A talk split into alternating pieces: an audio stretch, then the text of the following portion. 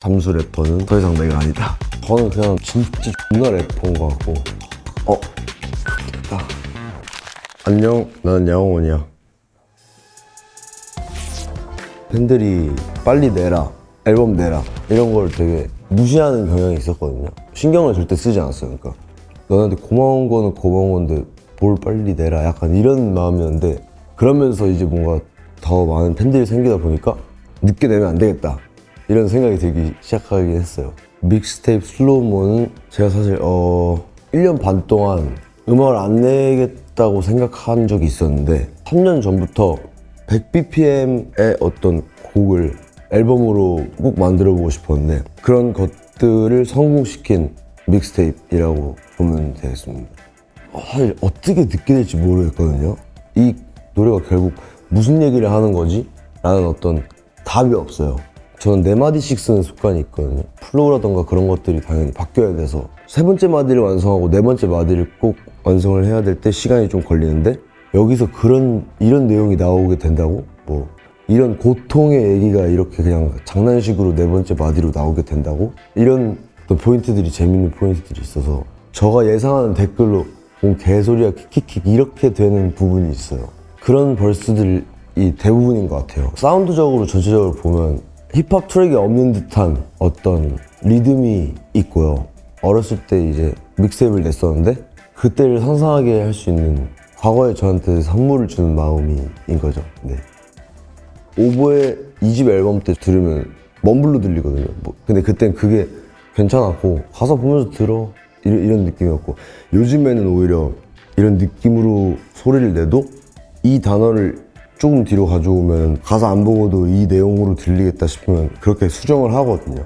옹알이 랩이라고 하던데 일부러 옹알거리려고 한 게 아니고요. 그리고 뭔가 레이지 같은 경우는 제가 원래 싫어, 싫어하는 사운드였어요. 그러니까 한국 팬들이 좋아하는 그 레이지라는 게 너무 모습이 저는 그냥 되게 그냥 별로였거든요. 존나 싫어했었어요. 이제 히드밀리 형이 맡기게 됐고 제 욕심보다는 그 곡을 완성시키고 싶거든요.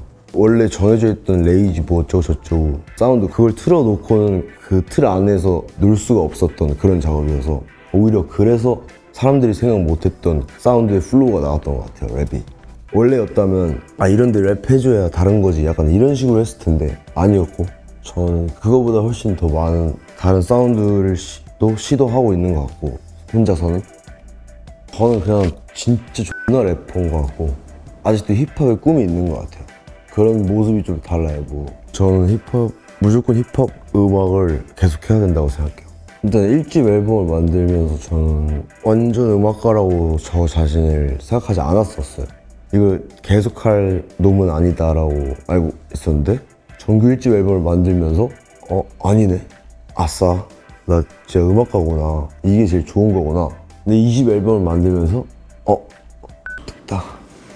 힘들다.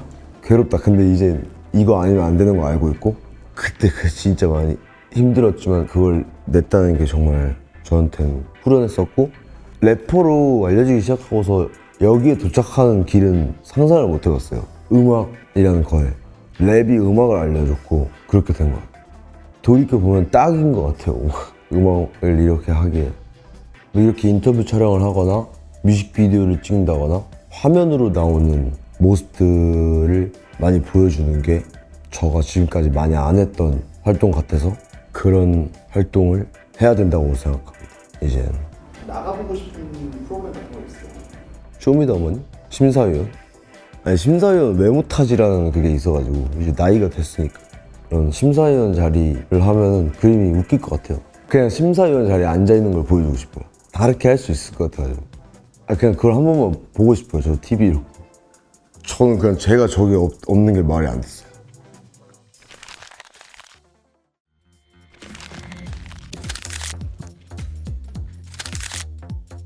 나에게 잠수 래퍼는 더 이상 내가 아니다. 저는 더 이상 잠수를 타지 않을 거고, 그렇기 때문에 네, 더 이상 잠수 래퍼는 저가 아닙니다. 그러니까 언젠가 이제 얘 늦지도 않잖아 인 어떤 모임에 있고 싶어요. 거기서 이제 재미없어 없어지거나 제 관심이 떨어지면 다시 잠수 타면 되죠. 장난이거든요. 저 혼자 이겨내야 되는 부분이었는데 다행히도 다 같이 이겨내는 느낌으로 변해서 어차피 이겨내려 하고 있었는데 오히려 안 창피하게 이겨낼 수 있어서 당신의 고통을 주려고 했었던 게 아니고 그런 게 아닌데 미안합니다. 마음을 푸시길. 어쩔 수 없이 잠수를 타고 있는 사람들 있을 텐데 저도 그랬던 사람으로서 가장 숨막히는 건 자신이라는 걸 알고 있지만 언젠가 다시 육지로 나오셔야겠죠. 그런데 빨리 나와야 되는 건 사실인 것 같아요. 잠수함에서 나오려면 노력을 더 많이 해야 되는 거겠죠. 파이팅! 나에게 에스엔에스 라이브는 극복하기 위한 것이었다. 사람이 진짜 안 좋은 상황에서 에스엔에스를 절대 할 수 없다고 생각하거든요. 노력을 해서 에스엔에스라도 해야 됐어요. 잘 지내고 있어 이렇게라도 보이는 게시물들이었던 것 같아요. 왜 이렇게 살고 있지? 난 팬들도 있는데 오늘 라이브도 켜보자 이런 느낌이었어요. 혹시 지금 한번 켜보실 수 있어요? 나 한번 켜볼 수 있죠. 한번 켜볼 수 있어요? 네. 면도를 안 해요. 이제 면도를 안 하고도 이상하지 않, 않나 보네. 왜 쪼개지? 누구야? 독도는 누구 땅? 독도는 우리 땅. 지금 바이어스 인터뷰하고 있는데 메이크업 받은 김에 켰어. 그리고 곧 곡이 나올 삘이야. 무슨 곡 나올지는 너네가 하는 것처럼 계속 맞춰봐. 뭐, 뭐, 무슨, 아, 아 곡, 곡. 제 친구네 누나도 그렇게 말해요. 뭐, 형, 이번에 뭐 낸다는데, 그 새끼 그거 구라야.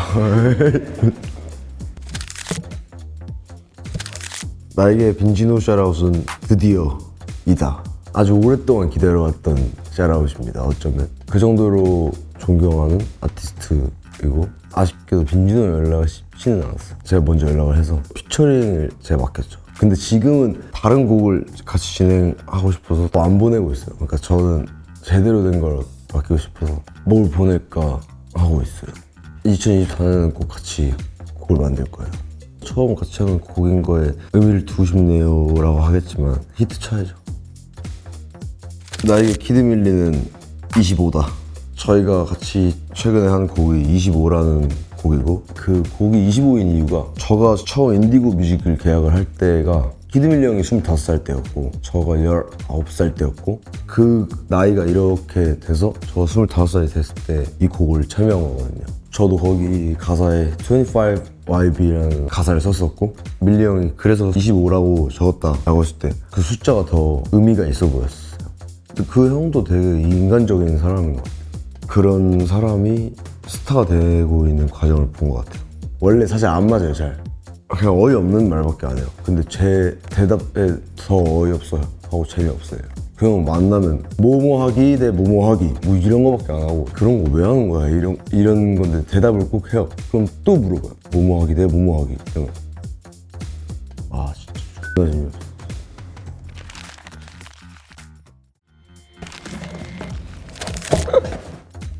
나에게 백칠십삼은 이제 나도 진짜인지 아닌지 모르겠다.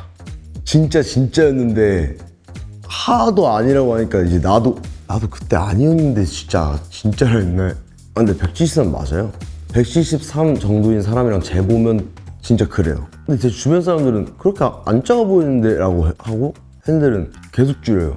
모르겠어요. 근데 근데 제가 최근에 알았는데 해외 공연을 몇 개 갔는데 한 번 제가 뒤로 걸어갔어요. 제가 뒤에서 걸었는데 그냥 하나같이 다 그냥 여기 위에 올라가 있더라고요. 신발 보니까. 저는 이제부터 깔창을 낄 거거든요. 저만 계속 자연빵 치고 있었어요.